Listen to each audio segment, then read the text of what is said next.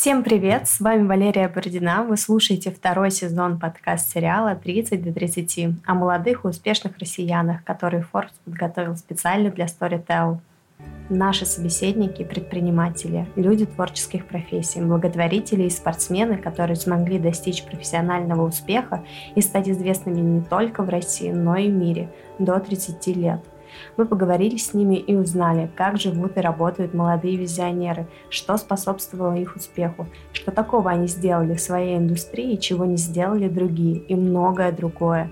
Самые интересные выпуски ищите на Storytel, а также аудиокниги, стендапы, аудиосериалы и многое другое.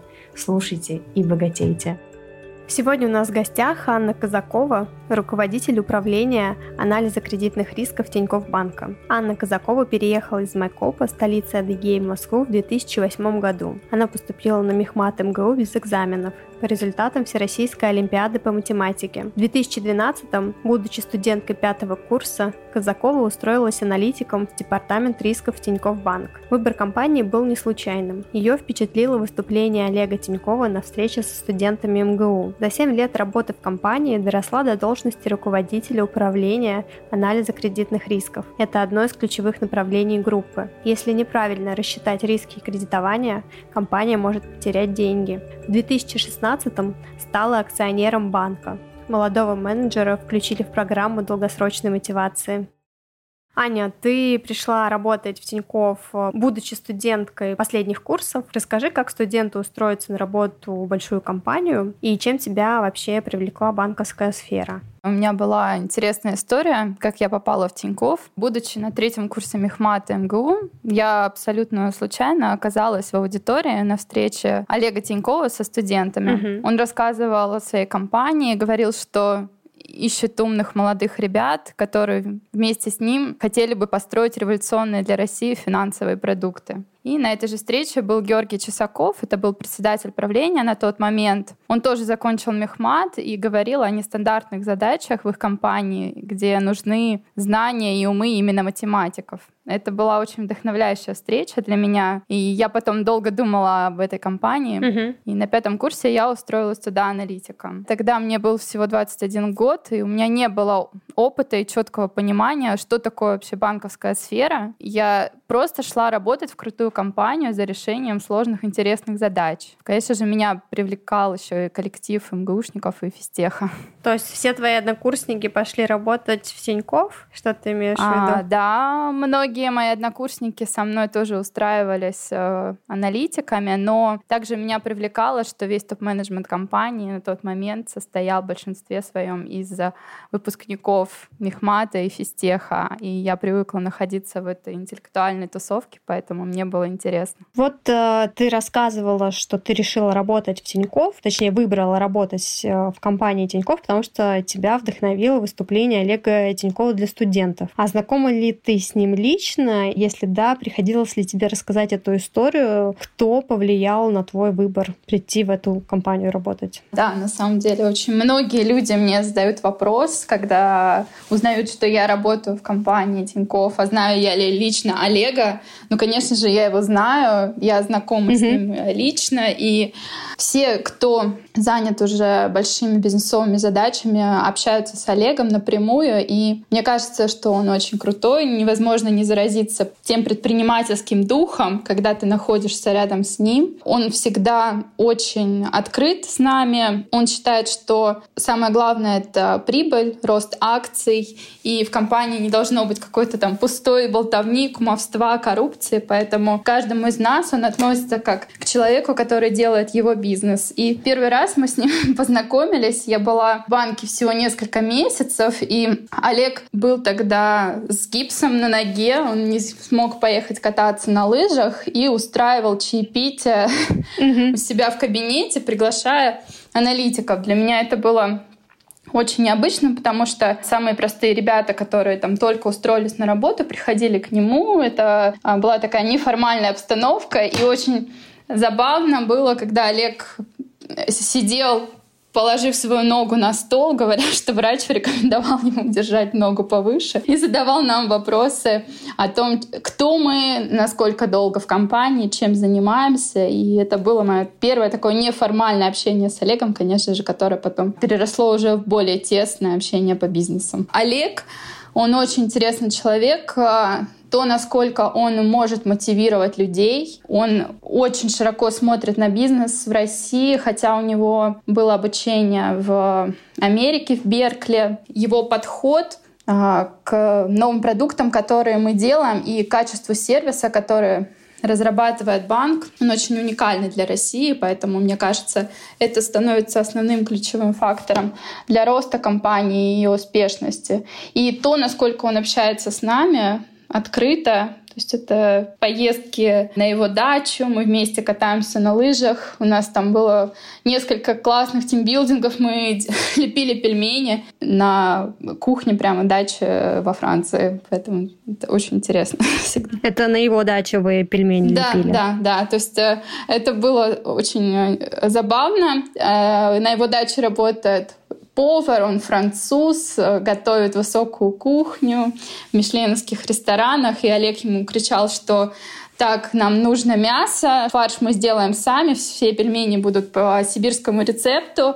Толпа русских завалилась на кухню, а, мы пили там по-русски водку. Повару разрешили приготовить только оливье и селедку под шубой, а мы лепили пельмени на протяжении нескольких часов, э, ну и говорили за жизнь на самом деле. Олег не так часто с нами обсуждает бизнес, он больше интересуется нами, как людьми, личностями какие мы на самом деле. Сколько у вас там человек было, и это люди, это все топ-менеджеры были? Это такой тимбилдинг для высшего звена руководства компании? А, нет, поездки такие организуются для всех сотрудников. Мне кажется, у нас половина банка съездили на какую-то дачу Олега, либо раньше путешествовали с э, велосипедной командой, которую спонсировал Олег.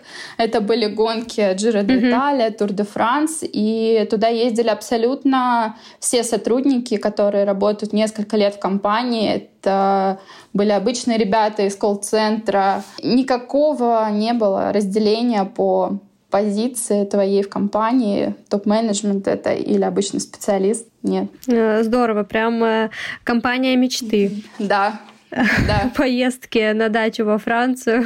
А как э, устроиться студенту без опыта в большую компанию? Это была такая должность, которая не предполагала опыт работы еще? Или ты сначала попала как стажер, и потом из стажера перешла на стартовую позицию. Искали людей без опыта. Работать, возможно, было студентом последних курсов и я совмещала работу, но тогда возможность была устроиться только на full time, поэтому это была 40-часовая рабочая неделя. Сейчас для студентов намного больше возможностей. Они могут приходить к нам и работать part-time, есть возможные летние стажировки, поэтому компания открыта для новых ребят, которые сейчас учатся. А как ты совмещала тогда? Сейчас это намного проще. Я совмещала... А, руководство пошло мне навстречу. Я убегала периодически с работы на пары. Я посещала все экзамены, все контрольные, и те часы, которые я пропускала, я, конечно же, потом дорабатывала в офисе, иногда даже приезжала на выходных. Это был интересный опыт, потому что я вспоминаю, была пятница, выходные, все расходятся домой э, отдыхать, а меня ждали дипломная работа и госэкзамены. Но все возможно. Какая у тебя основная функция в компании? Расскажи, чем ты занимаешься. Потому что я знаю, что у тебя какая-то очень э, серьезная важная роль компании. Вот хочется услышать это от тебя. Сейчас я руковожу большой командой аналитиков.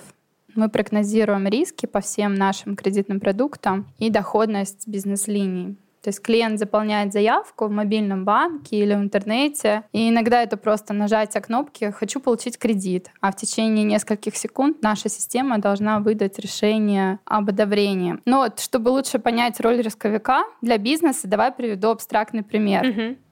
Вот представь, что у нас есть крутая гоночная машина, которая легко набирает скорость. И мы с тобой садимся в нее, и я управляю тормозом. Думаю, что ты тоже любишь быструю езду, как и я, и Но я буду нести ответственность за плавное прохождение всех крутых поворотов и следить за тем, чтобы мы не мчались слишком быстро и не улетели в пропасть. Угу. И вот точно так же и с выдачей кредитов. Постоянно мы получаем более тысячи заявок в день, но одобряем не все, потому что наша задача построить именно надежный прибыльный бизнес. Получается, что ты руководишь одним из а, ключевых направлений в компании оценка рисков. И если ты неправильно рассчитаешь эти риски, а, компания может потерять деньги. У тебя не было никогда страха вот перед этой ответственностью, может быть, на первых порах? И если да, то как ты с ним а, справилась? Конечно же, страх был в самом начале. Я помню, мне было всего 23 года, а мне уже дали процессы, которые управляют кредитным портфелем, а это огромная сумма, миллиарды рублей, и на первых порах мне было действительно страшно. Поэтому я проверяла каждый свой расчет по 10 раз. Но сейчас это уже прошло. У нас сейчас команда лучших аналитиков, я им тоже доверяю, поэтому я не боюсь.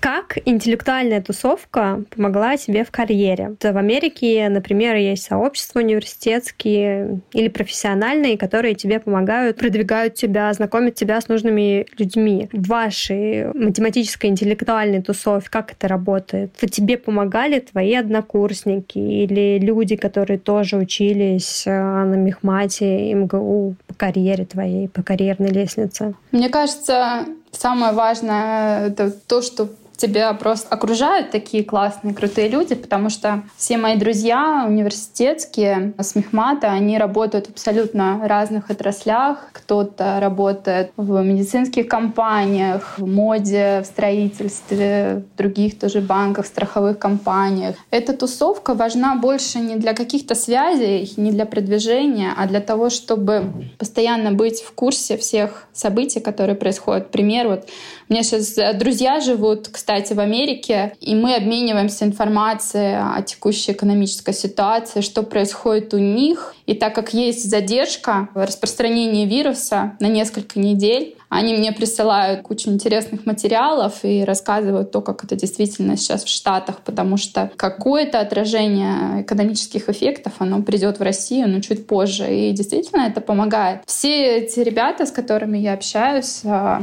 они очень умные. А, они интересуются вещами, которых я там часто не знаю. То есть это может быть там театр, искусство, и с ними всегда интересно общаться. И ты постоянно узнаешь что-то новое, новое, поэтому это тебя заставляет точно так же развиваться и не стоять на месте. Расскажи, пожалуйста, пригодились ли полученные в университете знания в карьере? И как ты считаешь вообще, университет это все еще социальный лифт или потраченное впустую время? Конечно же, те знания, которые я получила в МГУ, на Мехмате, они сейчас используются в моей работе. Только поэтому я все-таки считаю, что университет нужен. Я получала знания фундаментальной науки в МГУ, и сейчас, конечно же, есть много споров о прикладных вещах, которых не хватает текущим студентам. Тут как раз-таки может помочь интернет и дополнительные семинары и курсы. Mm-hmm.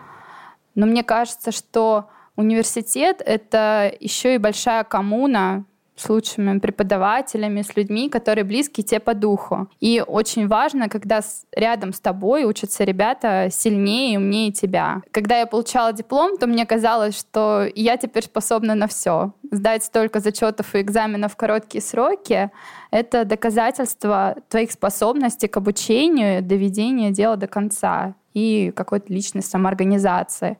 Поэтому я все-таки считаю, что важна четкая программа, которая уже сформировано университетом за многие годы. Мы не можем изучать сложные науки ну, без тех основ, которые нам дают на первых курсах. А почему ты выбрала именно МГУ?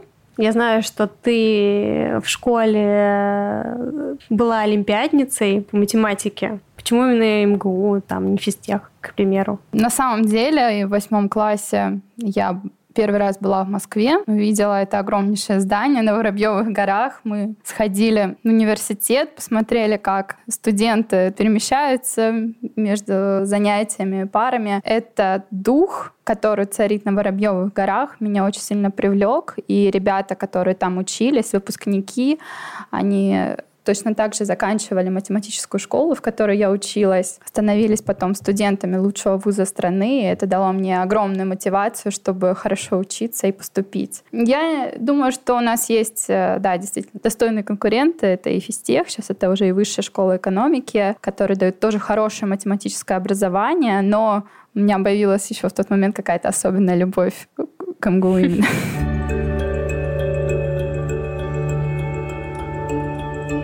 Расскажу тебе такую предысторию. Наш победитель прошлого рейтинга 30 до 30, сооснователь Карпрайс и серийный инвестор Эдуард Куринович в одном из интервью как-то сказал, чтобы построить успешный бизнес-проект или достичь крутых профессиональных результатов, нужно получить э, как можно раньше прививку успеха. А он, например, запустил свой первый бизнес 16 лет. Это была группа во ВКонтакте, посвященная футбольному клубу «Зенит». Он собрал там большую аудиторию, стал продавать рекламу и смог э, заработать свой первый миллион рублей, будучи школьником. И вот этот опыт стал для него как раз такой прививкой успеха, которая дала уверенность себе и в своих силах. Мол, дальше я все смогу и будет только больше и лучше. Была ли у тебя такая прививка успеха? Если да, что это было? Вот ты сейчас как раз говорила про то, что ты сдала все экзамены и зачеты за короткий срок, и тебе казалось, что ты все сможешь. Может быть, это и она и была, эта прививка успеха? Ну, мне кажется, что моя прививка успеха, наверное, началась чуть раньше, в школе, когда я участвовала в олимпиадах по математике, и, безусловно, всегда нравилось побеждать быть в списке первых. У нас было очень много различных соревнований. Это были турниры по математическим боям. Да, собирались ребята со всей страны, в Орленке, мы решали задачи по несколько часов, и потом встречались там с командой, которая приехала из Сибири, из Дальнего Востока. Это было очень интересно. Этот соревновательный дух, он помогает э, самому лично достигать новых высот. Мне кажется, что карьерный путь определяет страсть. То есть если ты получаешь кайф, удовольствие от результатов, от того занятия, чем ты любишь э, заниматься, то ты придешь к успеху. И важно найти то, что тебе интересно. Вот это, наверное, главная прививка для любого человека, когда он заинтересовался и хочет получить успех в какой-то области. А как ты считаешь, насколько первый опыт определяет, как хорошо или плохо сложится наш карьерный путь? Получил ты эту прививку успеха в молодом возрасте и уверенно идешь к своей цели, что у тебя все получится. А если первый опыт был неудачным, у тебя опускаются руки, и жизнь твоя катится, идет под откос. Мне кажется, никогда нельзя бросать начатое дело. Если даже первый раз что-то не вышло, то всегда нужно пробовать еще. Могу рассказать интересную историю. Я была еще школьницей в седьмом классе. У нас была Олимпиада по математике, и я сдала свою работу за 10 минут до окончания Олимпиады. Олимпиада длилась около 4,5 или 5 часов. Это было очень долго для ребенка того возраста. И после этого я послушала своего преподавателя, который мне сказал, что Аня, ни в коем случае так делать нельзя. Ты последние 10 минут могла решить задачу, которую ты, казалось бы, уже не можешь решить.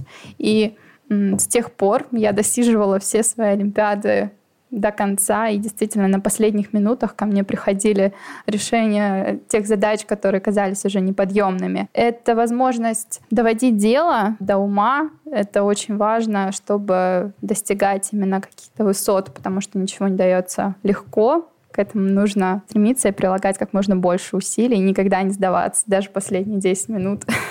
они могут стать решающими. Назови какие-то основные факты, которые повлияли на твою карьерную траекторию. Вот что ты можешь э, выделить, вынести, ссылаясь на свой собственный опыт?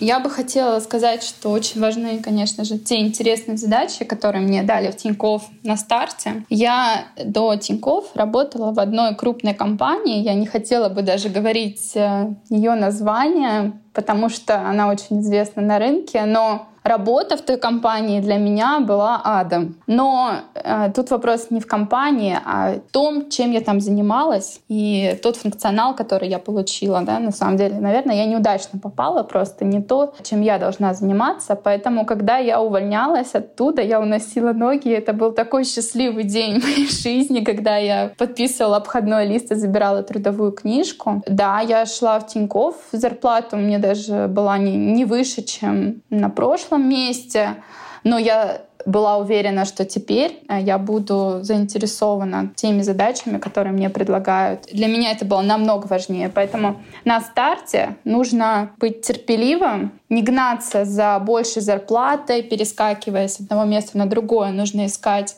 те задачи, которые у тебя будут получаться и которые тебе действительно будут нравиться. Чувство удовлетворения, наверное, будет приносить от работы. Да, именно так, да, да, да. А сколько ты там успела проработать? по времени в этой компании? Чуть больше года. На самом деле это очень долго для того, для того неудовольствия, которое я получала, это очень много. А ты там тоже аналитиком была или... Нет, нет, я была как раз-таки не аналитиком я рассматривала некоторые сложные клиентские кейсы, и это была абсолютно не аналитическая работа, она не была связана с математикой, и я поняла, что это не мое. Да, кстати, а до этого я поработала и с клиентами. Это была тоже небольшая страховая компания. Я работала в отделе продаж. После этого опыта, то есть это тоже был очень короткий мой промежуток времени на том месте, я тоже для себя осознала, что мне очень тяжело работать с клиентами. Все-таки цифры — это для меня, а работа с клиентом, она намного сложнее и требует каких-то абсолютно других навыков, которых у меня нет. Ну и я ни капли не переживаю, что я ими не обладаю.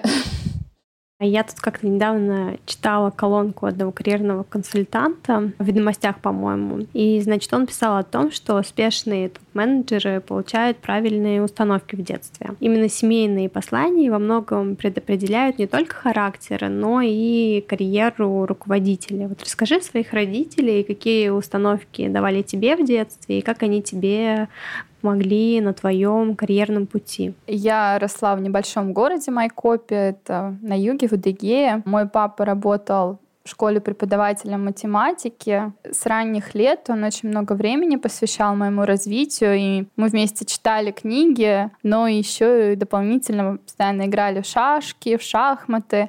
И папа заставлял меня думать. Он а, говорил, что нужно мыслить вперед стратегически, чтобы побеждать даже в тех вот несерьезных на тот момент играх. Наверное, что важное я получила от родителей, это их доверие ко мне и право выбирать все самой, потому что меня водили на рисование, на танцы. Папа пытался уговорить учиться музыке, но меня это все не увлекало, и спасибо родителям, они не настаивали на продолжении занятий. А в пятом классе я стала призером городской математической олимпиады, и тогда меня пригласили на кружок при университете. И я с горящими глазами прибежала домой, хотя папе казалось, что это не совсем правильное занятие для девочки, но мама поддержала, потому что мои глаза горели. Но самостоятельно я уже стала в 17 лет, когда переехала в Москву учиться. На первом курсе я уже начала сама вести занятия со школьниками по математике, угу. потому что хотела быть финансово независимой от родителей, потому что все-таки московская жизнь для нашей семьи была дорогой. Мне хотелось, чтобы Помочь я могла самостоятельно да, зарабатывать деньги уже сама. И ты 17 лет уже сама себя обеспечивала? Частично, да. То есть в 18 лет, я думаю, уже я могла полностью жить э, на свои собственные деньги. Но родители все равно помогали. Мне кажется, крутой профессиональный результат в молодом возрасте можно получить только если ты откажешься от каких-то прелести жизни. Если ты начал работать еще студентом, то никаких вечеринок и студенческой жизни. Ребята из Skyeng, например, когда запустили стартап, поставили перед собой такое условие. И ни у одного из фаундеров в ближайшие пять лет э, не будет девушек. Конечно, это было не единственное условие, которое они перед собой поставили, но, в общем, такие они прагматичные ребята, в хорошем смысле этого слова. А вот от чего тебе пришлось отказаться ради карьеры никогда ли ты об этом не жалела? Сложно сказать, от чего мне пришлось отказаться. Я скорее бы сказала, как много всего я приобрела, а благодаря тому, что я пошла работать раньше, чем некоторые мои ровесники, да, уже начала строить карьеру на последнем курсе. Действительно было непросто. Некоторые ребят гуляли, ходили на свидания и вели активный образ жизни, занимались спортом, а я все-таки разрывалась порой между учебой и работой, но сейчас я довольна тем временем ни о чем не жалею. И на самом деле отказаться от чего-то всегда нужно, потому что на первом плане, наверное, всегда может быть стоять только что-то одно. Очень сложно а, балансировать между своей жизнью и тем, сколько ты проводишь времени на работе. И, наверное, для меня такой основной потерей это было то, что мне надо было а, оторваться от семьи, от тех родственников, которые живут там, в Майкопе, в Дегее. И очень часто мне приходилось там, пропускать дни рождения родителей, потому что я была далеко, и мне было очень сложно приехать, бросить все здесь и поехать. Или там, меня приглашали на 20-летие нашей математической школы, и я тоже была вынуждена его пропустить. Но это выбор такой осознанный. Ты понимаешь, что нужно что-то а, из своей жизни убрать на второй план и посвятить э, время работе. Сейчас баланс этот восстановился, да, то есть я намного чаще общаюсь со всеми. В тот момент, я думаю, это было тоже оправдано. В 2016 году ты стала акционером банка. Тебя включили в программу долгосрочной мотивации компании. Насколько я знаю, ты была самым молодым участником этой программы. Расскажи, как так получилось, вот что этому способствовало, что тебя решили включить в эту программу, и можешь более подробно рассказать о самой этой программе? Программа долгосрочной мотивации персонала — это, я считаю, уникальная программа для России, для нашего бизнеса. И самое интересное, что многие компании в России дают пакеты акций только самым большим начальникам, топ-менеджменту, которые показывают да, тот доход, который может получить э, сотрудник в зависимости от роста стоимости акций. Для Тиньков это абсолютно другая история. В этой программе у нас участвуют все. Это разработчики, аналитики, маркетологи, пиар-менеджмент. Кто-то стартовал в колл-центре. То есть эта программа постоянно расширяется, и туда добавляют людей, у которых, как мы говорим часто, есть ДНК Тиньков. Что такое ДНК Тиньков? Это когда ты относишься с душой к тому делу, которое ты делаешь на работе, и если ты просыпаешься ночами с крутыми идеями, как улучшить бизнес, то это тот самый ДНК, о котором мы часто говорим. Для чего эта программа создана? Она мотивирует сотрудников относиться к работе как к собственному делу. Mm-hmm. То есть если ты неравнодушен к тому, что происходит рядом с тобой, никогда не скажешь этим я занимаюсь, а это а, делает мой сосед по парте Вася, то это является там главным мотиватором того, чтобы а, бизнес рос, и ты сам влиял на результаты большой компании. Компания публичная, поэтому очень важно, что мы можем сами видеть тот доход, который мы можем получить. Пакет акций выдается, начисляется постепенно на счет. С каждым годом пакет увеличивается. Акции торгуются на лондонской, московских биржах, и цены абсолютно прозрачны для нас. И мы понимаем, чему соответствует тот пакет, который нам дала компания. Но Тебя же все равно, наверное, включили в эту программу за какие-то результаты. А за какие ты можешь их перечислить? Ну вот что вот этому способствовало? Ты какой-то крутой проект реализовала? А, я пришла аналитиком. А, я занималась изначально построением моделей, которые оценивали кредитный портфель, кредитных карт, потом использовались для процессов изменения кредитных лимитов. И на самом деле у меня был очень быстрый, стремительный рост. Наверное, это и стечение обстоятельств, тем, что компания так росла, и задача увеличивалась с каждым днем все больше и больше. Твоя зона ответственности, она росла в несколько раз э, каждый месяц все было абсолютно честно. После того, как э, я запустила несколько классных проектов, меня пригласили и объявили, что я получаю пакет акций, чем я, конечно же, была очень довольна.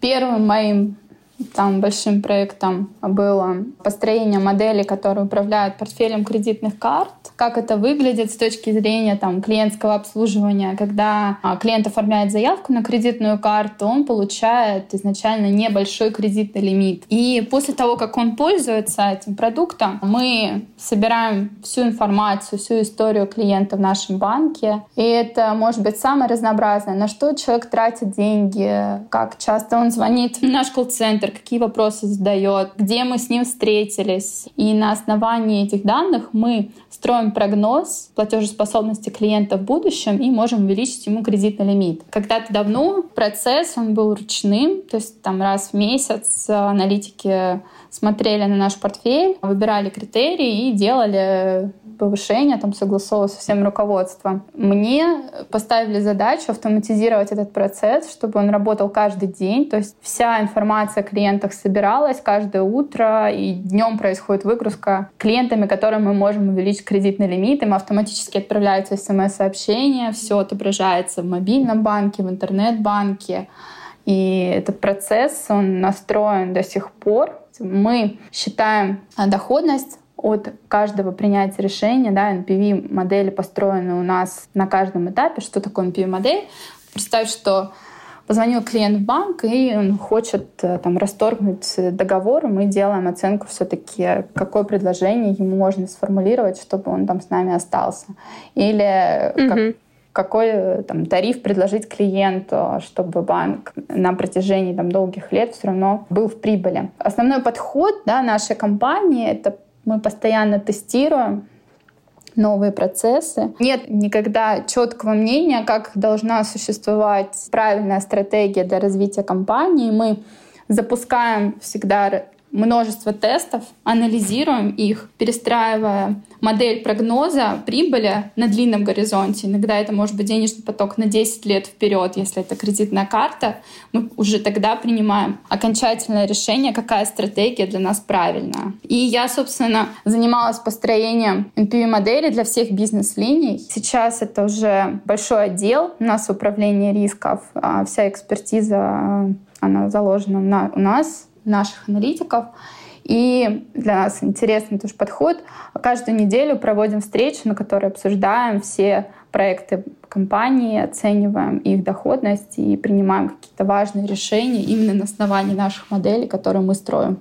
А расскажи, какие навыки и знания сейчас востребованы на рынке, вот за счет чего можно быстро вырасти внутри компании? Мне кажется, что у каждого, конечно же, это будут свои навыки, потому что если говорить об аналитиках, разработчиках, специалистов по рекламе, то это очень сильно отличается от той специальности, к которой человек относится. Mm-hmm. Я считаю, что очень важно понимать свои цели, которые ставит перед тобой руководитель, чтобы быть полезным для бизнеса. Если ты четко понимаешь, к чему ты идешь, и тебе нравится этим заниматься, да, то ты принесешь тот результат, который от тебя хотят, и это будет способствовать твоему росту.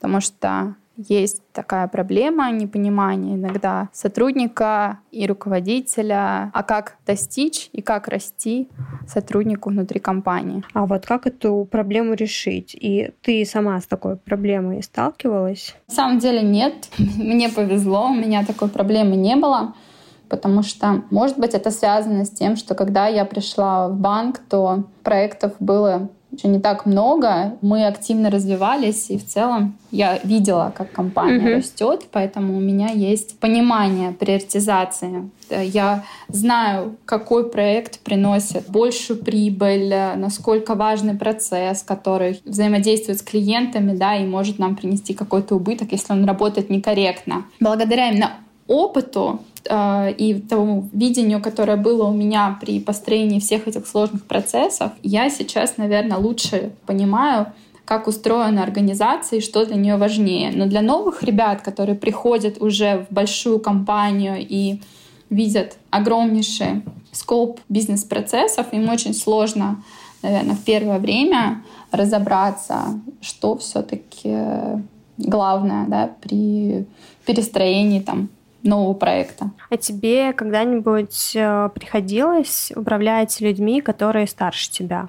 Это не было у тебя из-за этого каких-нибудь конфликтов, что вот там кто-нибудь сказал, «А, она еще молода, она ничего не знает, а уже хочет мной руководить. У нас коллектив молодой, поэтому те ребята, которые сейчас работают, это в основном уже студенты тоже последних курсов, поэтому они на несколько лет в основном младше меня. Но, конечно же, иногда я видела удивление, когда я приезжала на большие встречи, собирались э, ребята уже более старших возрастов, э, чем я, и смотрели иногда на молодую девушку, которая вроде бы не имеет отношения к большому бизнесу, а потом оказывалось, что все-таки я уже руковожу большим направлением крупной компании.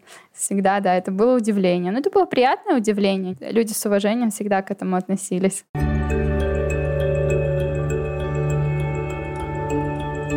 Назови три главных урока, которые ты получила, будучи управленцем. Какие ошибки, как молодой руководитель, успела совершить? Мне кажется, что для руководителя самое важное понимать, что твой успех зависит от того, какая у тебя команда. И людей, которые приходят к тебе работать, нужно подбирать э, тщательно не только по hard skill ам. То есть э, этот человек может быть крутым специалистом, но он должен быть близким тебе по духу. Если ты относишься к этому делу с большой ответственностью, то нужно и таких же людей искать в свою команду. Поэтому важно в управлении знать, что твой результат — это результат твоей команды. Вторым, конечно же, уроком для меня было это то, что все люди очень разные, и каждому человеку нужен свой подход. Это, наверное, проблема молодых людей, которые привыкли очень много работать. А, когда они приходят к руководящей позиции, они пытаются смоделировать свое поведение на других людей. Очень важно осознавать, что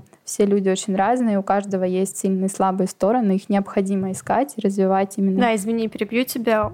Не, не первый раз такое слышу, и очень много колонок как раз об этом а, читала, что главная ошибка руководителя, что он считает, ну, раз я могу, значит, это можешь и ты. То есть как бы они сравнивают своего сотрудника с собой, это очень большая ошибка, потому что, например, у этого человека могут быть как раз сильные стороны совсем другие, и нужно их тоже ценить. Да, да, да, каждый человек с этим сталкивается в самом начале, когда получает э, управление других людей. И самым важным, мне кажется, все-таки после того, когда команда уже сформирована, и ты даже понимаешь э, сильные стороны каждого игрока, это доверять и давать свободу для развития. И мне кажется, это поиск баланса между контролем над результатом и делегированием. Uh-huh потому что каждый сотрудник, он должен развиваться самостоятельно, не ссылаясь на своего руководителя, понимая, что он напрямую несет ответственность за ту работу, которую он делает, и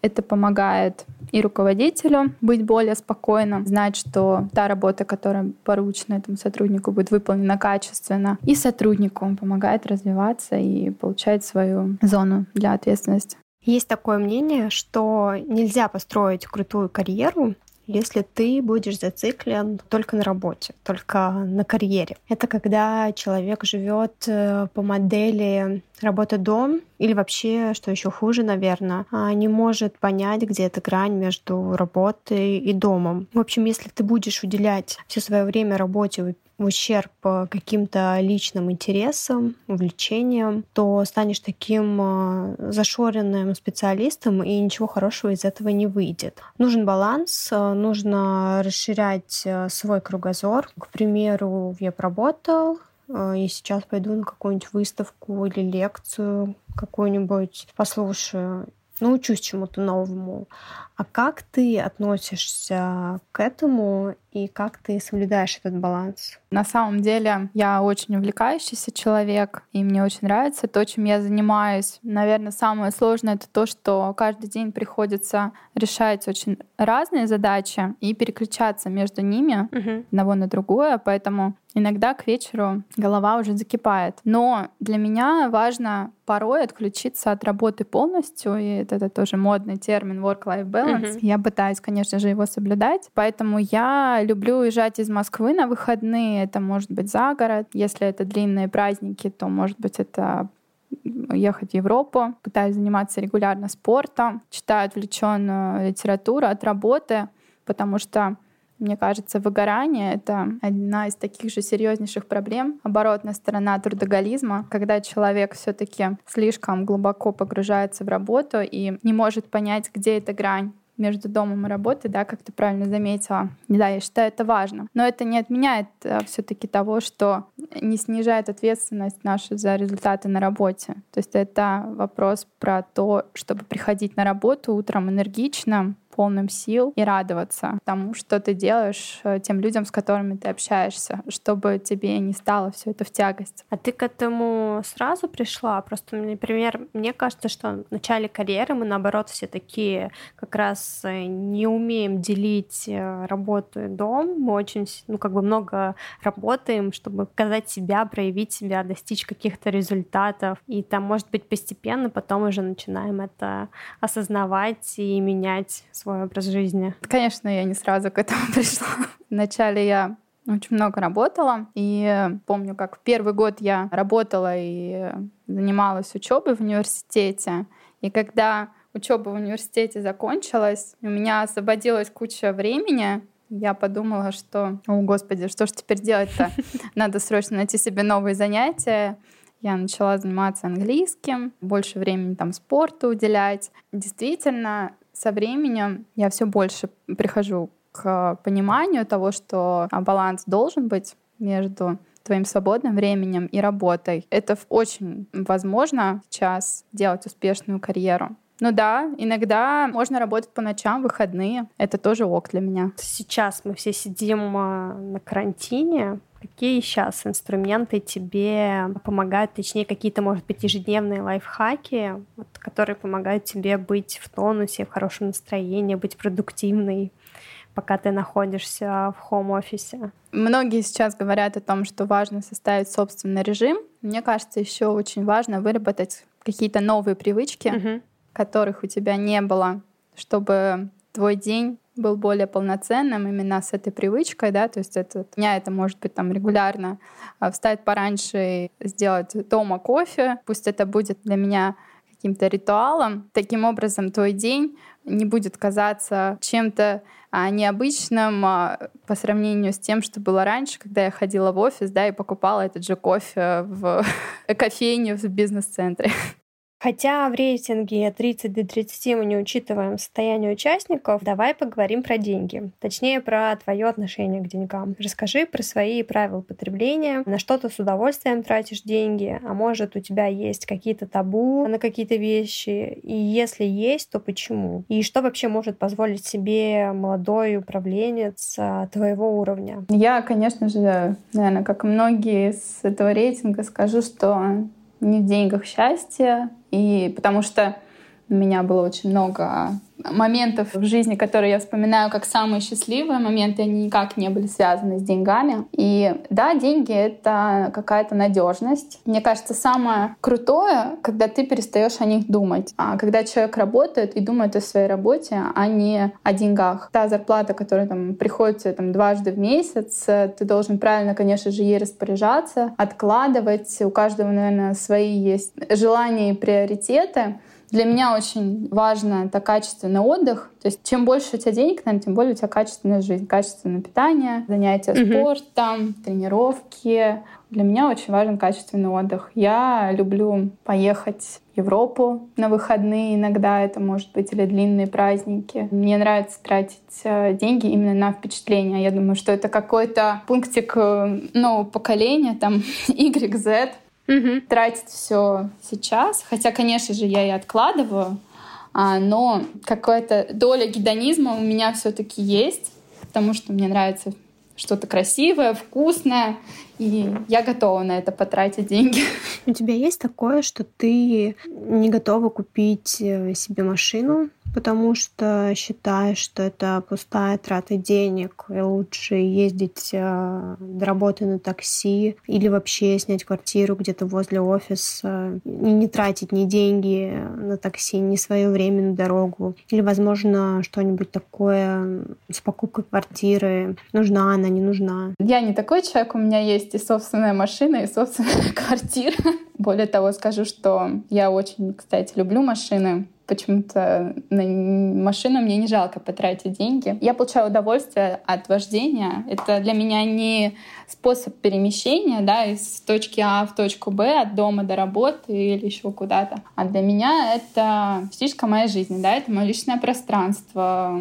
Я покупаю какие-то интересные штуки для интерьера в свою квартиру, да, потому что это то место, где я отдыхаю, встречаюсь со своими друзьями, получаю удовольствие от этого времени, и мне нравится, когда все гармонично, то есть то, что у тебя внутри, то, что снаружи, оно все как-то должно перекликаться. И поэтому собственный дом, собственная квартира, я все-таки сторонник э, собственной квартиры, а не съемного жилья. Потому что я жила на съемных квартирах, и меня сильно будоражило, что я не могу здесь что-то изменить сама. Это, угу. это желание так, какой-то... как ты хочешь. Да, это желание какой-то свободы.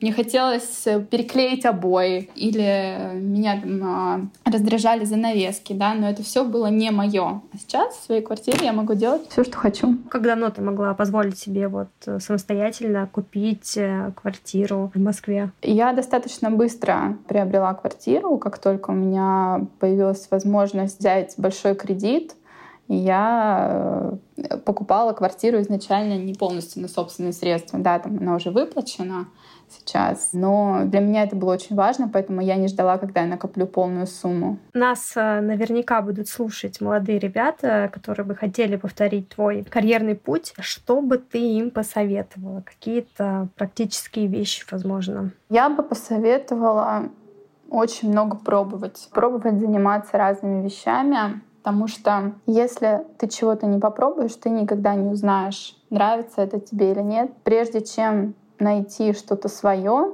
нужно пройти путь там, проб, пусть это будут ошибки. Даже пример этого рейтинга Forbes 30 до 30 — это то же самое было моей пробой. Я уверена, что есть очень много крутых молодых ребят, которые просто там даже не пробовали подать заявку, и они бы тоже могли оказаться в этом рейтинге. Поэтому нужно все время пытаться найти что-то новое для себя. Пусть это будет новая работа, новое занятие, новое увлечение. Тогда все получится, когда ты поймешь, что именно тебе подходит.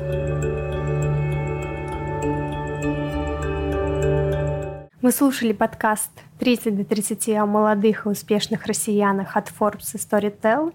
С вами была я, Валерия Бородина. Всем пока!